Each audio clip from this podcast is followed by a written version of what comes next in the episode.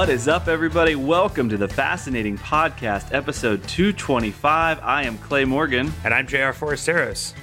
We're all by our lonesome this week as Matt and Kathy are away. You know, they're probably distracted, JR. I was going to say, how dare they? Uh, it shows a great deal of trust that they leave us in charge of the show. That's right. We are um, in, a, in a time of year where a lot of people are kind of coming out of hibernation as nature does. And, you know, you might have some slow days and then you get into spring cleaning and then the summer uh, travel schedule picks up for a lot of speakers, for a lot of events, for parents. It gets busy with kids being home. And in general, um, it's just a busy time. So we've been thinking about productivity, what we're trying to accomplish, what keeps us from getting stuff done, and how we feel when that happens. So we're going to talk to Blake Kimzey today.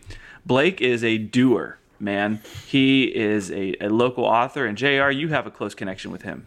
Yeah, Blake runs an organization called Writing Workshops Dallas, which teaches writing classes. So anyone who subscribes to my weekly newsletter or follows me on social media has seen me share about the fact that I'm teaching classes. They're kind of writing 101 mm-hmm. stuff, and I teach those for Blake. So he he came to an Art House Dallas event a couple of years ago and talked with Blake Atwood and me and recruited us to teach. And you know, it was, it's the first time I've ever taught writing, so I was I had a, a good bit of anxiety about standing in front of a class for three hours of people who mm. paid to come hear me talk about things, right? Uh, if it was theology, that'd be one thing. But talking about writing, you know, I, I felt uh, pretty. It took it took a while for Blake to convince me that I had the chops, and uh, but I really enjoy it. I just did one last weekend. It was super fun. Uh, I love getting to meet with people who have an idea and they're not sure how to bring it into reality and getting to sort of midwife that with them. So, yeah. And if you're a writer, this episode is especially for you, but it is really for, I mean, the kind of stuff I'm thinking through has nothing to do with writing. It's about tasks and things I want to accomplish. And, um, you know, you just alluded to imposter syndrome, JR. We're going to have a callback to that coming up in our interview with Blake. But first, I hear there is a Velocipastor update. Yeah, so after last week's show, Matt reached out to the director and said I heard from so many people about that mention. Yeah, well, he, he reached out and said that we were going to attend the premiere and asked if we could get some time with him, and he graciously agreed. So uh, the director and I started messaging back and forth on Twitter, and it turned out that no one had agreed to take him to Texas barbecue while he's in town. Shocking. It shocking is shocking and so I I offered. I said, "Well, I, I would be happy to make sure that you get to eat some of our signature cuisine while you're here." And he leapt at the chance.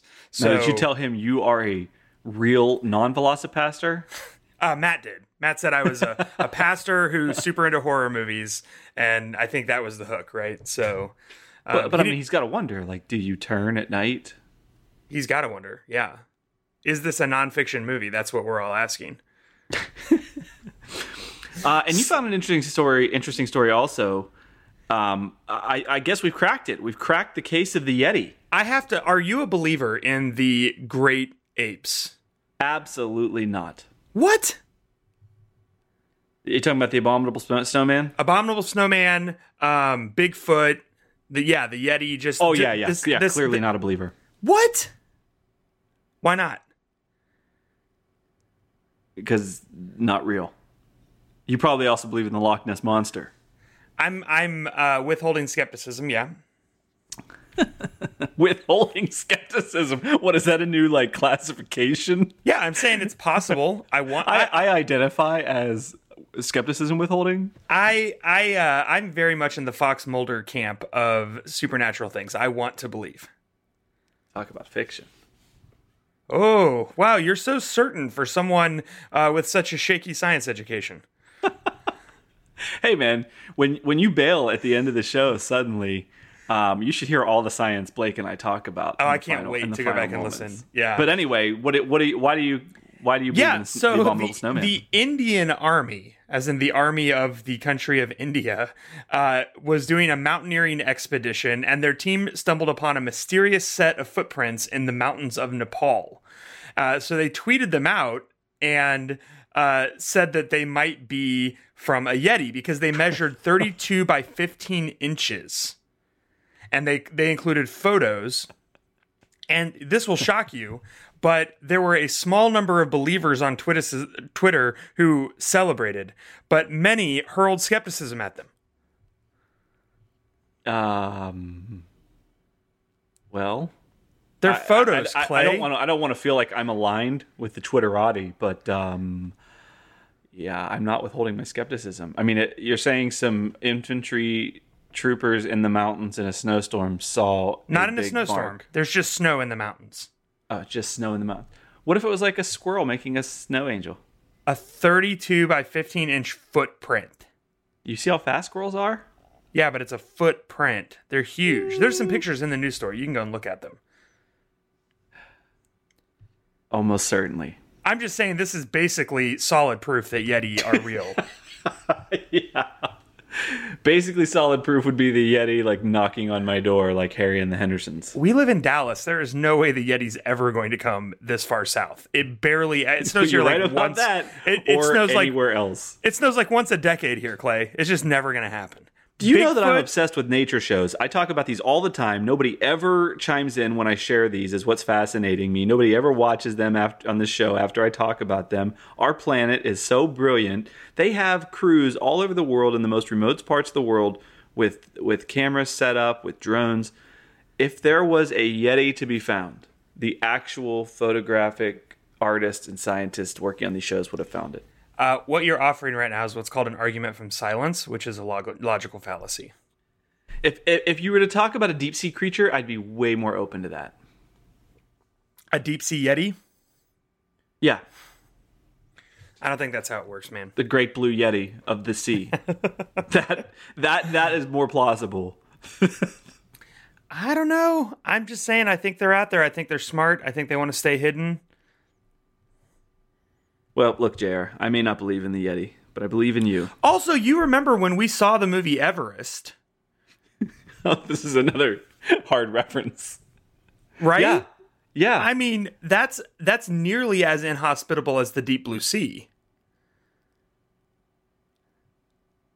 Uh, uh, uh, but this these sightings are where people are walking.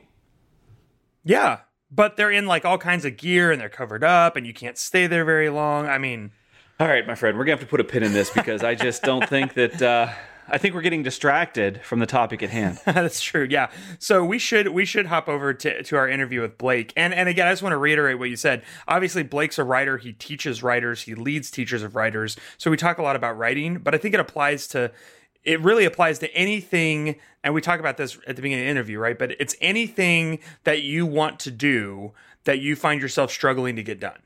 Right. So so for a lot of us, that's writing, but it doesn't have to be writing for you. It can be it can be whatever that is. Um, even even your day job, even your desk job, whatever that like whatever you face distractions getting done. Uh, Side that- hustles, left and right, man. That's right. That's what we're talking about. So uh, let's hop over to our interview with Blake Kimzey.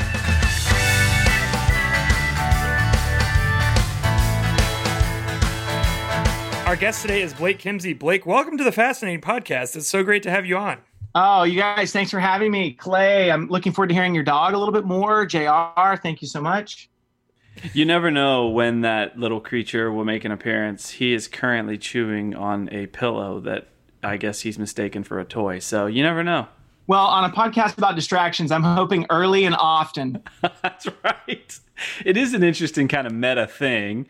Uh, but before we talk about all of that, let's get to know you, Mr. Kimzey. JR and I have been fortunate to meet you and spend some time with you in real life. For our listeners, though, uh, what fascinates you generally?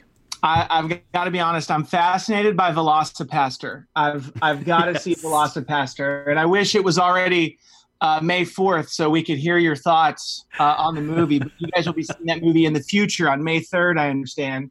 That's JR, correct. JR is still trying to convince me to go out. You know, it's it's a little late for my taste. midnight. I couldn't believe it when I was listening, you know, but thinking about distractions, I was like, well, if I was going to be writing at midnight, I'd probably go to the film festival and see Velocipastor that you guys uh, mentioned uh, on your last episode. But um, no, I think, you know, just off the top of my head, and this this might sound like a cop out, but I'm fascinated with story, just people's stories. It could be books, movies, TV.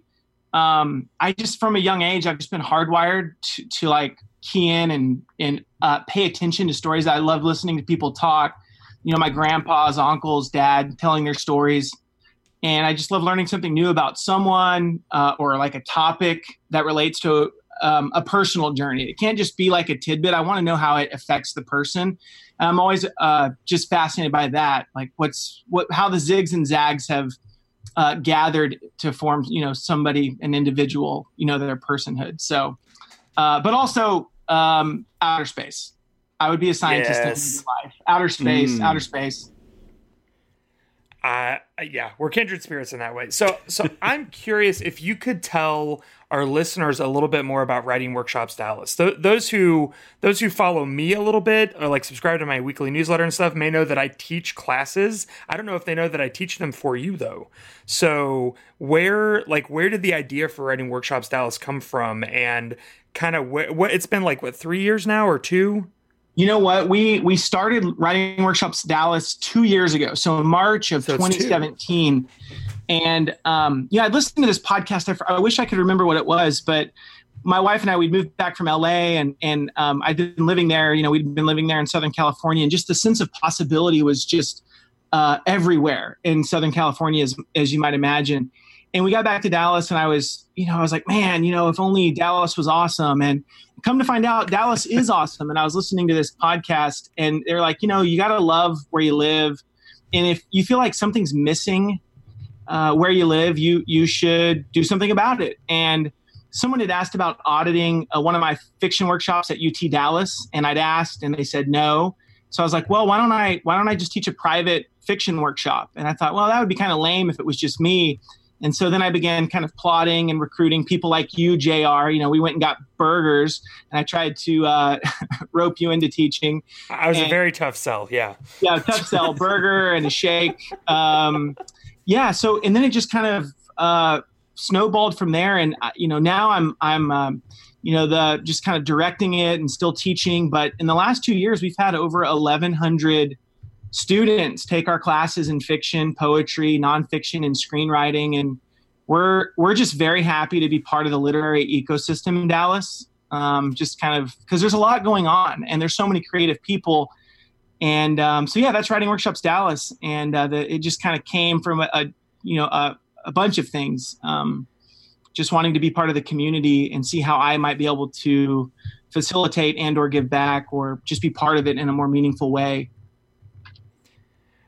Well, and you don't just teach writing; you are a writer, published, right? Tell us a little bit about what you write. I I I have your chapbook I didn't have it in front of me for this interview because, like I said before, I'm a professional.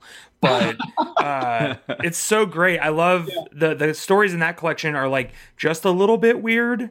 You know, they're they're they're definitely like they're not quite fantastical, or I don't know. How would you describe them? Yeah, they're kind of uh, fantastical, magical realism. Um, you know, uh, surreal, slipstream, kind of like that. I mean, I read Kafka and Gabriel Garcia Marquez. I think if you've read a man uh, I think it's a man with very enormous wings. Gosh, I can't believe I'm blanking on the title. A very old man with enormous wings by Gabriel Garcia Marquez. I just read that story, and sometimes you read a story and you put it down and you you don't even finish the story. You finish it later because you want to start writing, and that was the experience I had. And um, you know, I just wrote six little fantastical tales. But my typical fiction, I like to try and have the same tone as like the Coen Brothers, Fargo. So um, I wrote um, you know a crime novel and um, you know, I believe in the failure resume as much as I believe in the success resume. And I've, I've published a lot of short stories, but my agent and I we sent that novel out, and it didn't sell. We made it pretty far in the process uh, at a lot of publishing houses, but ultimately, my first novel did not sell. So I'm working on right now, hopefully, what will be my debut novel uh, at some point. But um, I think you know, failure leads to success, and and you kind of have to own that stuff. So um, yeah, just work on the next thing. And, and I feel like always just be working on something new, working on the next thing. Blake, when I met you, you were speaking to our nonfiction authors group in Dallas, uh, which Blake Atwood was was leading at the time. And you spoke that night about well, you did talk about the chapbook, and I did get it, and I read it, and it was great. Um, you also talked that night about how maybe when you were still in California, you would have uh, I think Saturday mornings or something before you went to work, and you would sit down and you kind of had this like structured approach to how you would um, just work on like getting one story submitted to three places or something like that. Is that is that accurate? Am I remembering that correct? Yeah, that that's right. That's right. Yeah. Um, I, I you know that that was actually in Iowa. My wife was in graduate school at the University of Iowa, and I was working at the Olive Garden. So you know, I started working at the Olive Garden in my late twenties, and so her her um, her her family, my in-laws were very concerned that things were taking a turn for the worse when I like started working at the Olive Garden. But that was very uh, f- foundational for me because I just wrote stories in the side station, and I just got into this habit of writing a new story, you know, editing a previous one, and then sending out work for publication, getting in this cycle because I'd heard this quote uh, that Ray Bradbury, it's attributed to him, but you know, he said and he was prolific. And the quote basically is he said he wrote 52 stories every year. So he basically wrote a story a, a week because he said it was impossible to write 52 bad stories. so I, I find I find great inspiration in that and just thinking, yeah, work on the next thing because you're you know, you're you're not the sum of one thing you create, but you might end up being the sum of many things that you create, and that's what makes you better at your craft. And so I just got into the habit of, of what I called my professional development, which was every Saturday before going into the Olive Garden in Iowa, I would submit three to five stories to literary journals. And then you begin that crazy wait, you know, over six months, three months to wait for them to tell you no or to give you rejection. And in some cases, acceptance, but mostly rejection. Mm-hmm. Yeah, but that's the key. You know, I, I could sit and think about what a great writer I might be all the time, but just it's not just sitting down and writing, it's sitting down and editing and then sitting down and doing the submission. All that work. And, you know, when JR and I were talking about just our our struggles to um, you know beat distractions like anybody has or, or how to be more productive and and we were talking about you and what you're doing now with with all the writing you do the writers you teach the teachers you lead um, I was remembering some of those earlier times, and I said, you know, Blake's always kind of had a plan to to go about it. So it's a good conversation to have with you, I think.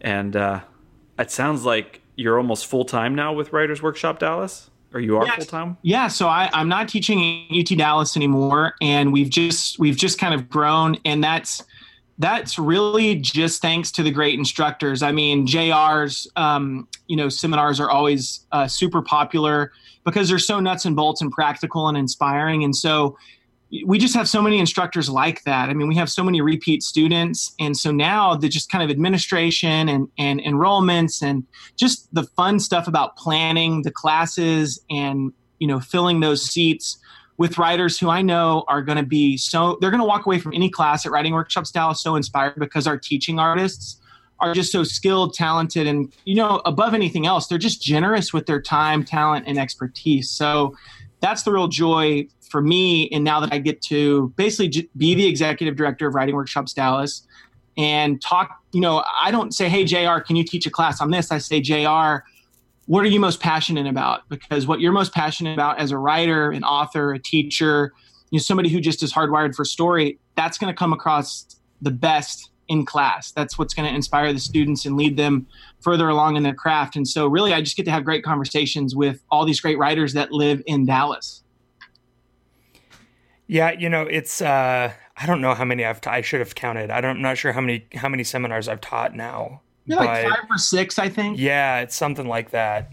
And one of the things that strikes me is just how how really eager people are. I mean, especially if they're paying for a class and giving three hours out of a, a weekend to show up and learn, like they're pretty invested at this point. And, you know, just this past weekend, I guess it'll be two weekends ago by the time the episode airs. I taught a, a plot 101 workshop. And, you know, my workshops tend to be like very, very basic level. I think most of the folks that have taken them at best maybe have a rough draft, but that's like 10% of my students have a rough draft. Like most of them are very green. They have an idea or the seed of an idea and they just don't know how to start. And so, you know, we've talked a lot about the the craft, you know, characters and plot and and that kind of stuff.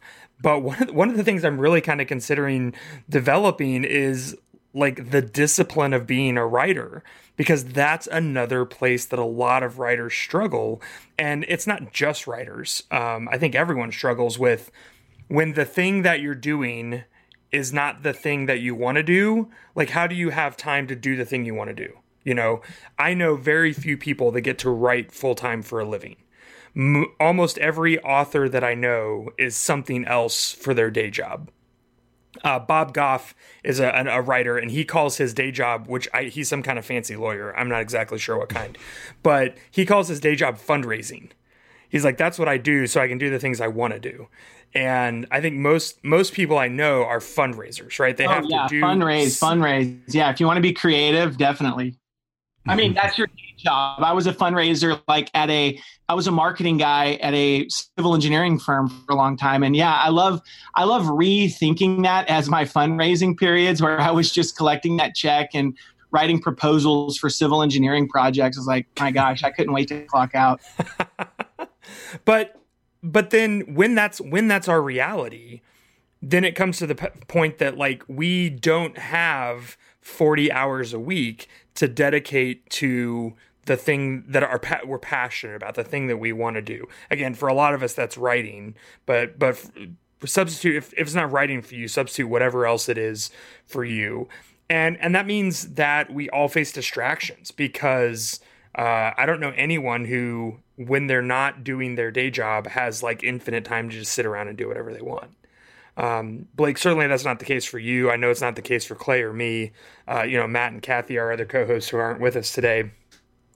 So I- I'm curious if you have ever thought through, like, in terms of pursuing your craft, like what what does it mean for you to be productive given again especially in that time when when what you were doing to earn your income was not your passion like how did you define or quantify productivity for yourself? Yeah, I mean, I had to com- I had to radically change my expectations and what I thought it took to be a writer because in reality, it takes very little time each week to make a difference in your creative practice. Um, you know, uh, you know, I used to think, oh man, if I could just write and I had all week to do it. But in, when I think about my own, my best writing sessions, you know, day to day, so, you know, sometimes if I write for two hours, I don't I don't write for two hours anymore. You know, I, I write for way less than that because I just don't have enough time.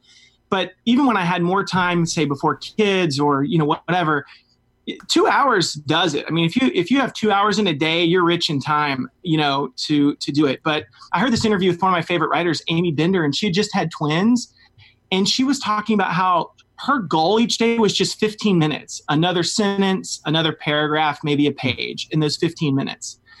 And i heard this quote by um, you know uh, bill gates. He said you know people often overestimate what they can accomplish in a year but they underestimate what they can accomplish in a decade. And so it just kind of goes back to that idea of slow and steady wins the race. Like if you get so discouraged that you can't write a whole novel in the next six months then you're never going to do it. But what if you had a full draft a year from now, a year and a half from now, two years from now? And, you know, so thinking about it in those terms, now my daily goal is 250 words. And I can typically blow past that. But some days I stop at 250 because that's super manageable. I'm not trying to write a thousand words. And one of my other mentors just said, Hey, you know what? Life is busy and he doesn't write seven days a week. He just tries to win the week. So if he can write four out of seven days, that's a win. And so I think giving yourself, you know, people are tired, you want to watch shows, you know, giving yourself encouragement that you've moved the ball forward week to week.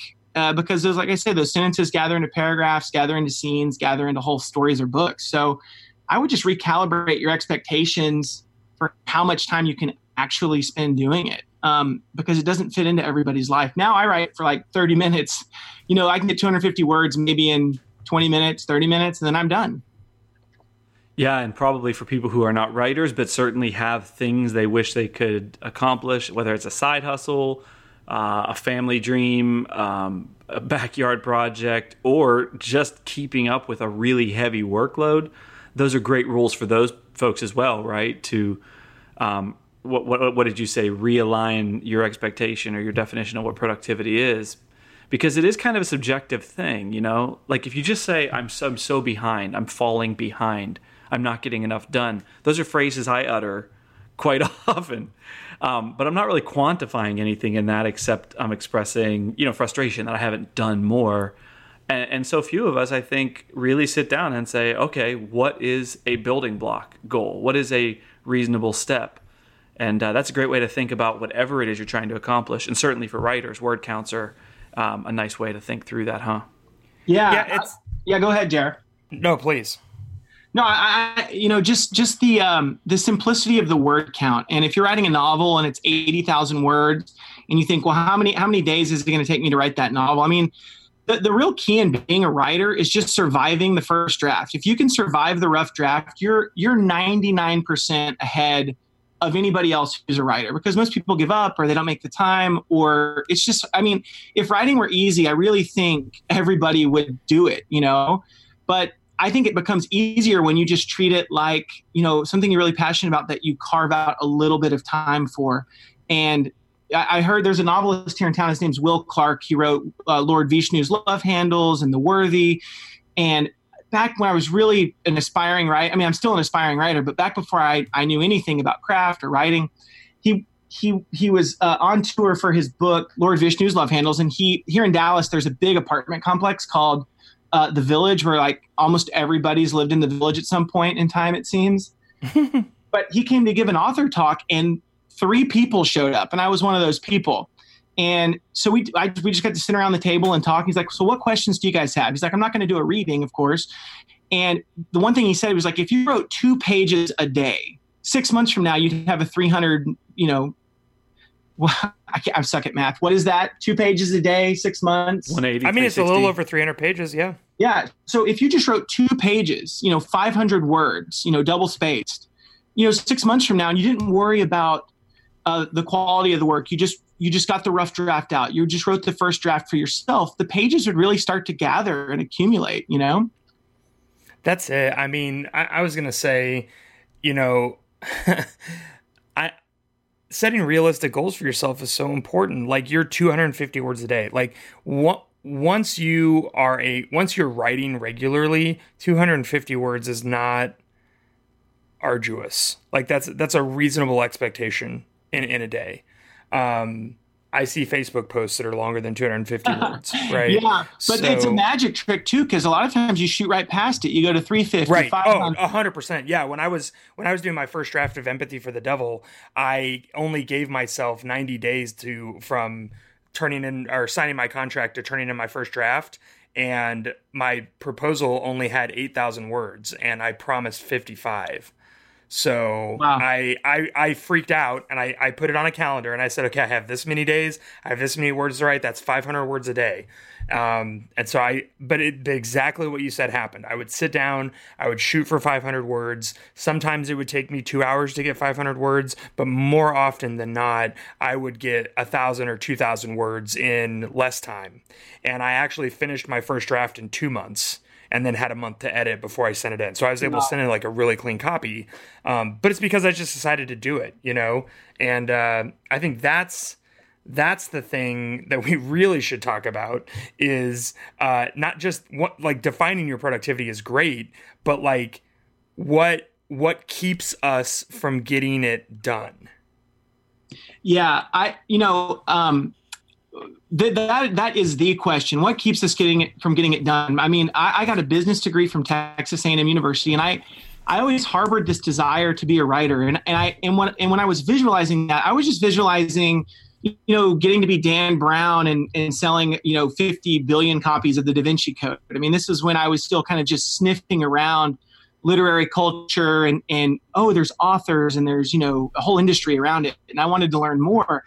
But, you know, the you just have to you know i think uh, as like emerging writers or or people who are just starting out as i was because after my day job at the engineering firm back in 2007 you know i found this intro to fiction workshop at brookhaven and i think the riskiest thing i've ever done was taking that class because i was terrified. It was 16 weeks. I was going to have to write three stories that semester. I'd never finished a story and I, w- I had to admit to myself that a this was something i wanted to do and b uh, I was going to have to do it. you know, I was going to have to show up. And so, like the magic of deadlines and warm readers and a mentor. So, so much of it is just getting out of your headspace and just doing the simplest first action. And that might be writing a, a page in your journal or reading a book. You know, um, anything that just gets you to start thinking about uh, that space. And so, I think really what gets in the way is is you know, I thought I needed permission. I mean, I come from a small town. Sports Illustrated was literature in my family. We didn't read books.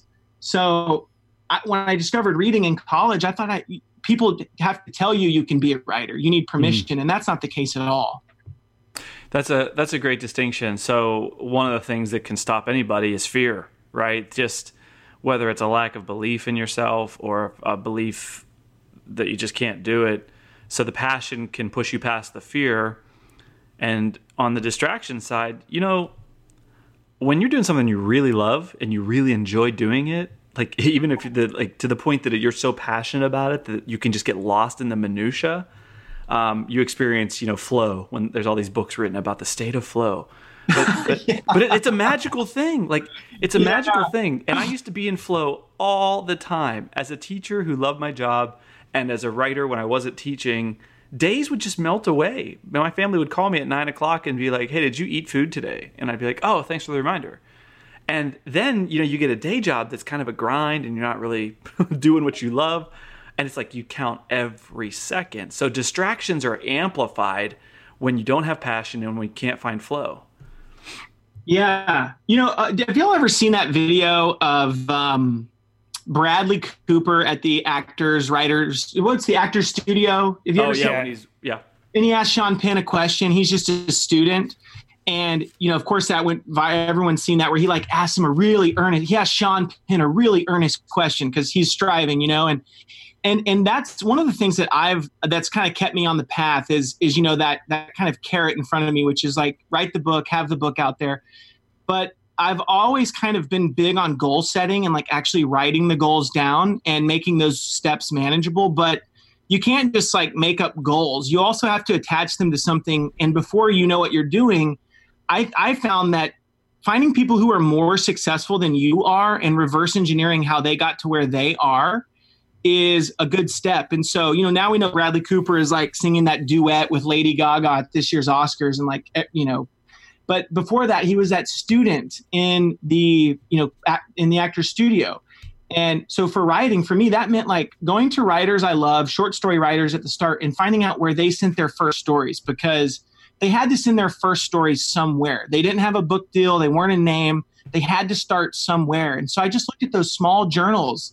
I mean, even Nic Pizzolatto, who writes, um, you know, True Detective. Um, I'm sorry, yeah, yeah, True. Yeah, you're is, right. Is, yeah, yep. True Detective he was sending his short stories out to the same places that you know I I was like the Sycamore Review. I mean, he got an MFA from the University of Arkansas, so he didn't start out writing True Detective. He started out publishing, you know, stories in literary journals and kind of facing his first gatekeepers in the industry. So, you know, if you set manageable word count goals, I think you should also set reasonable expectations. I don't think everybody can you know, write a pilot that goes direct to series, you know, even, even with yeah. Netflix buying like a million things every year. So manageable goals, manageable, uh, manageable expectations, and year over year, as long as you're doing that and you're staying connected to community and the craft of writing and, you know, writing the kind of thing you want to see in the world, I really think you're you're going to be further along six months, a year, two years, three years down the road, and and it's that journey, you know. Yeah, I think two other things I would add. Um, one, and you've already touched on this, but I just want to circle back to it. Is like pick something and stick with it and finish it. Um, I worked. I've worked with enough writers now that I know. I know that there's a particular type of writer, and it's for different reasons. I think a lot of it does boil down to insecurity or a fear of doing the work. But the reality is, stories never. I'm going to say never stories never fall for, fully emerged from our heads. yeah. You know? Yeah. Um, and I think there are people who want to just sit down, spill out onto their keyboard, and then they have a beautiful story that's ready to be published. And so what I found is a lot of people will have half of a first draft or three fourths of a first draft or a first draft done that's obviously not very good. Um, and they then they instead of finishing that, they move on to another thing. Um, and you're never like if if your goal is publishing, you're never going to publish. Yeah, writing is revision. I, I, mean, the spark went off in that Brookhaven class for me, you know, 10 years ago, 12 years ago, however long it's been. And I took that same class three semesters in a row. But one of the things my first mentor said, Chris, you know, like in workshop, he'd be like, you know, I turn in a first draft of a story, they'd workshop it, and be like, I think the story actually starts on page four, or the story mm. starts on page five, because, you know, in a rough draft, I mean, that's the draft for you. You're doing so, you're clearing your throat as a writer at the start. And I think people are, are scared, you know, we're perfectionists. So we're scared that it's not going to come out perfect, it, you know, because it just gets lost in translation from your imagination to the page. And so, just giving yourself that leeway to, you know, Anne Lamott's book, Bird by Bird, you know, her idea of the shitty first draft. I mean, just write shitty first drafts. Yeah, and then just get it done. Yep. That's right. Uh, the other thing I would say is like, and I, again, I think this is less specific to just writers. I think this is for everyone. Everyone has excuses. Um, I get that your life's hard. I get that your work's hard. I get that your job's whatever. Like fill in the blank with whatever excuse you want. Like I can't tell you how tired I am of sitting down with writers who are like, "Well, I would have had my short story, novel, memoir, whatever done by now, but blank." And uh, life happens to everyone. Like I don't think you can find a novel on the shelf that an author had a, a perfect life. I think you have to go pretty far back into the classics for that, right? Like, yeah, once upon a time, only like rich, wealthy, privileged people could get published. Yeah. Um, but but anymore, like everyone, everyone has stuff they have to manage.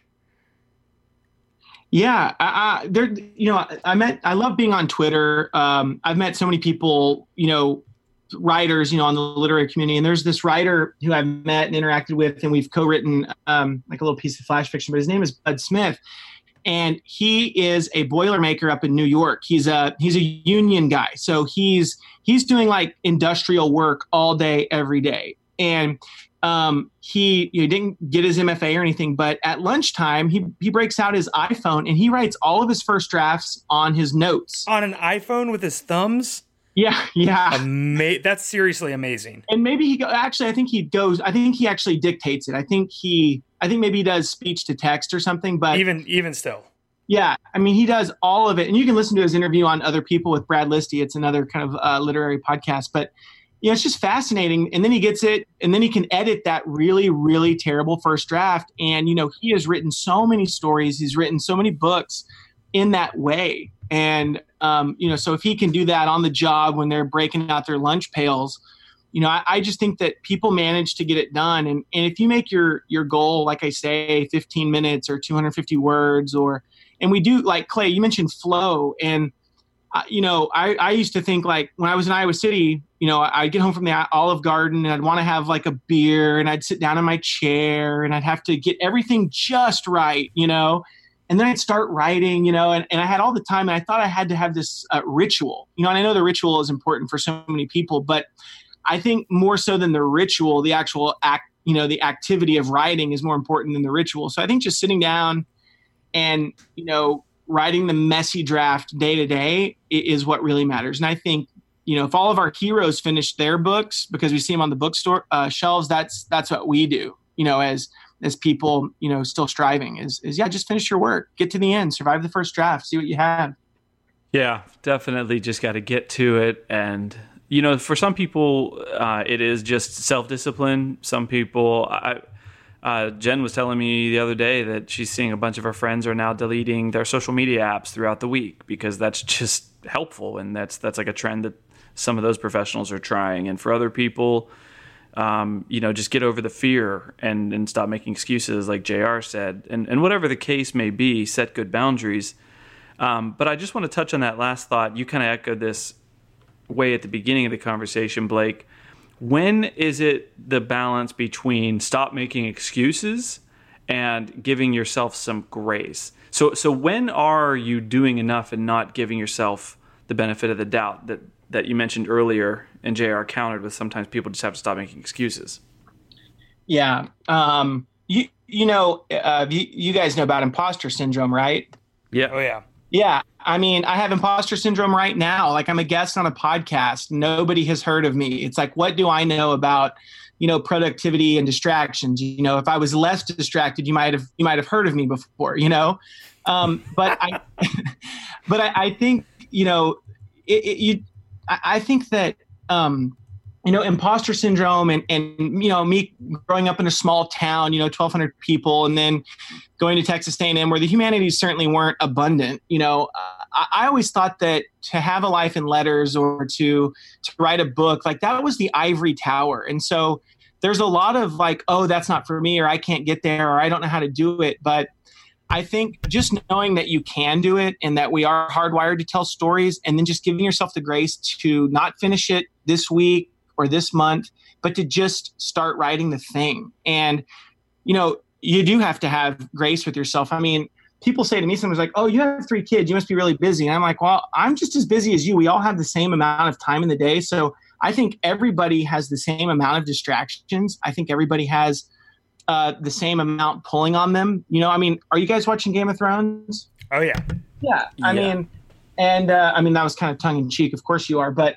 and then we want to go see movies and we want to you know um, so I, I, think giving yourself a chance to have a life and do all those things but one of the best things is just blocking out that time and so for bud smith you know that's his lunch hour for some people that's you know carving out 30 minutes uh, before the game starts that they want to watch at night but just just saying i'm going to do this every day and if I don't do it every day, that's okay, you know. And then for me, I I just try to win the week. Honestly, four out of seven days. I mean, I've, I've regressed.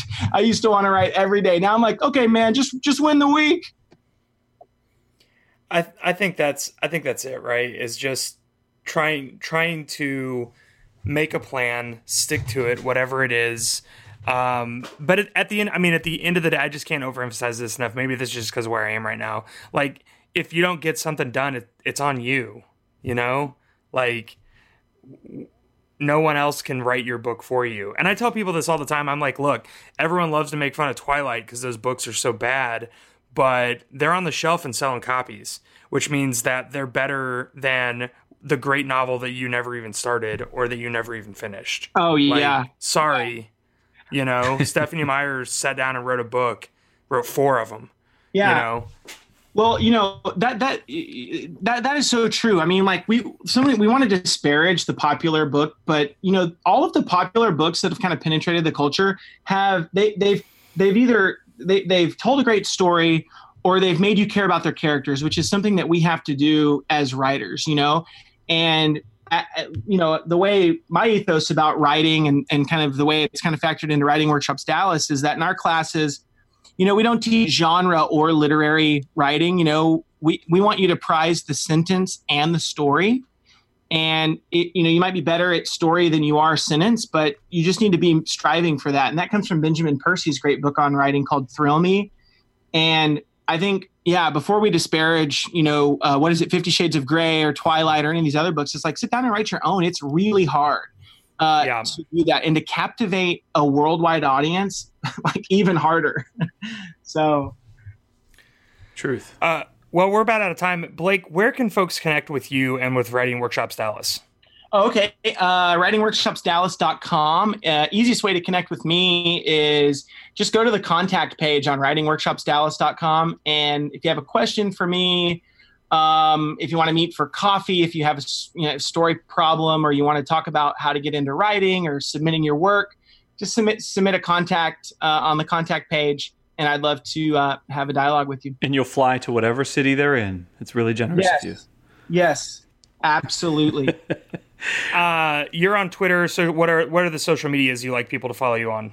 Um, you know, I I, I love uh, Twitter, so you can find me at Blake Kimzey on Twitter and um, you can see me there, and I'll see you Excellent. there. we will uh, put links to all those in the show notes, and uh, just a little plug: uh, all of the writing workshops, Dallas workshops, seminars. The seminars are live streamed. Uh, yeah, so you can have, actually you don't uh, have to be in Dallas to attend those. Right, and we do have online eight week classes. Uh, we have uh, Diana Spechler. She she's a New York Times columnist. She teaches our online personal essay. She's also our instructor this summer in Paris for writing workshops, Paris for the nonfiction people. Um, and then we have um, you know advanced fiction online and uh, mixed levels fiction online. If you're looking for an online class. Awesome. Uh, well, before you go, Blake, would you join us in uh, giving some recommendations about what's fascinating us this week? Uh, yes. Awesome. We'll let you go last since uh, we kind of sprung it on you.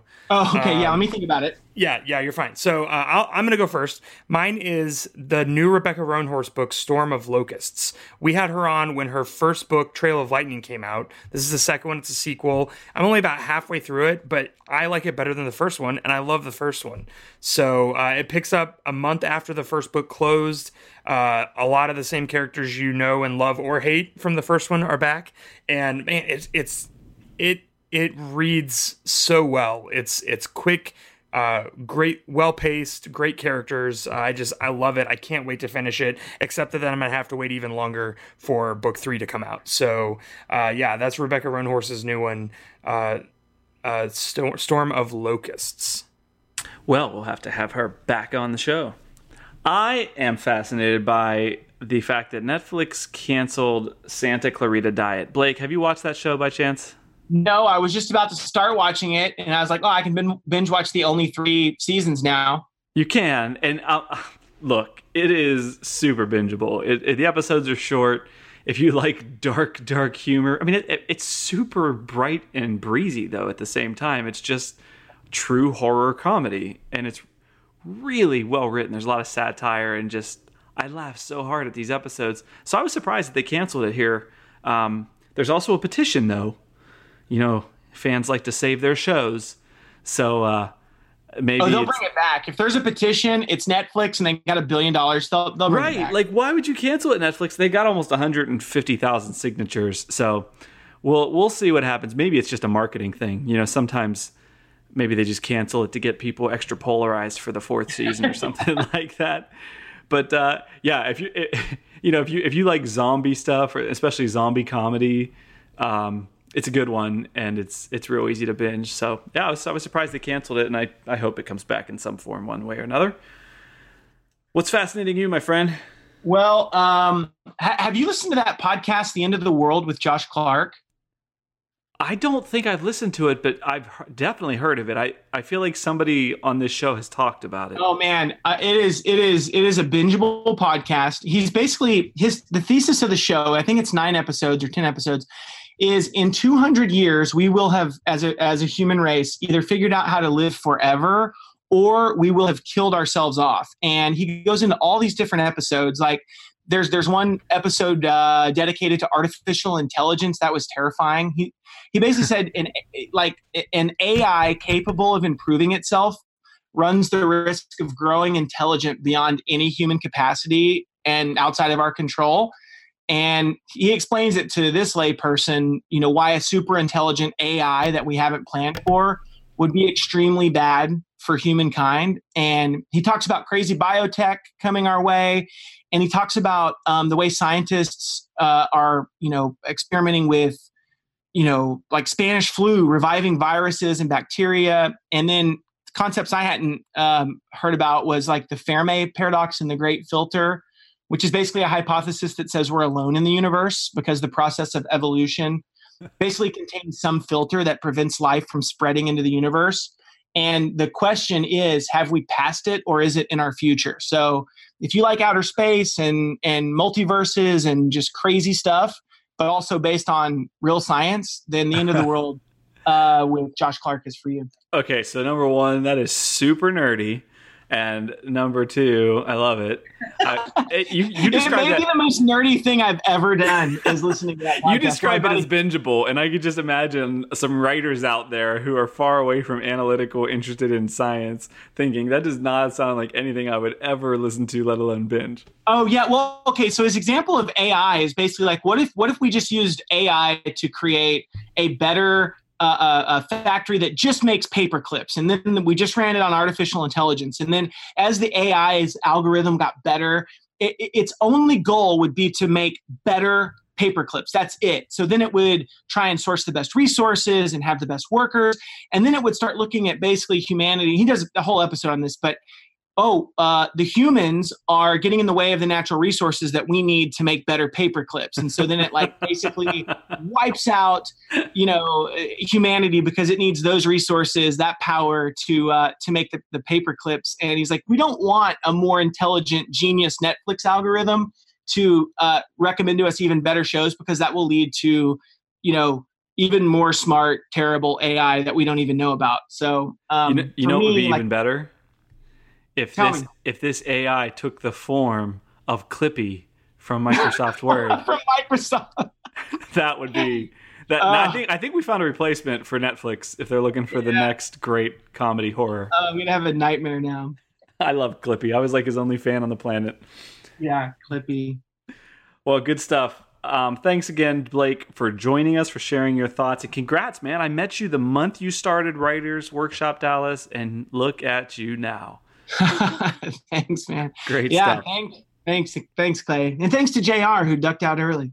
Yeah, we uh, will be back next week with another great show. I'm sure the rest of the gang is likely to be here. I know we've got to talk about. Uh, we still haven't talked about Kingdom from Netflix. We haven't talked about Game of Thrones. VelociPastor. VelociPastor is going to be happening. Oh man, I've got to decide if I'm going to go out at midnight or not. I don't think I could handle it.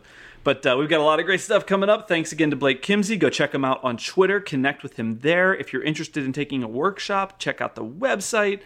And by all means, get yourself on a plan, set smart goals, and start knocking them out this spring. We'll see you next week.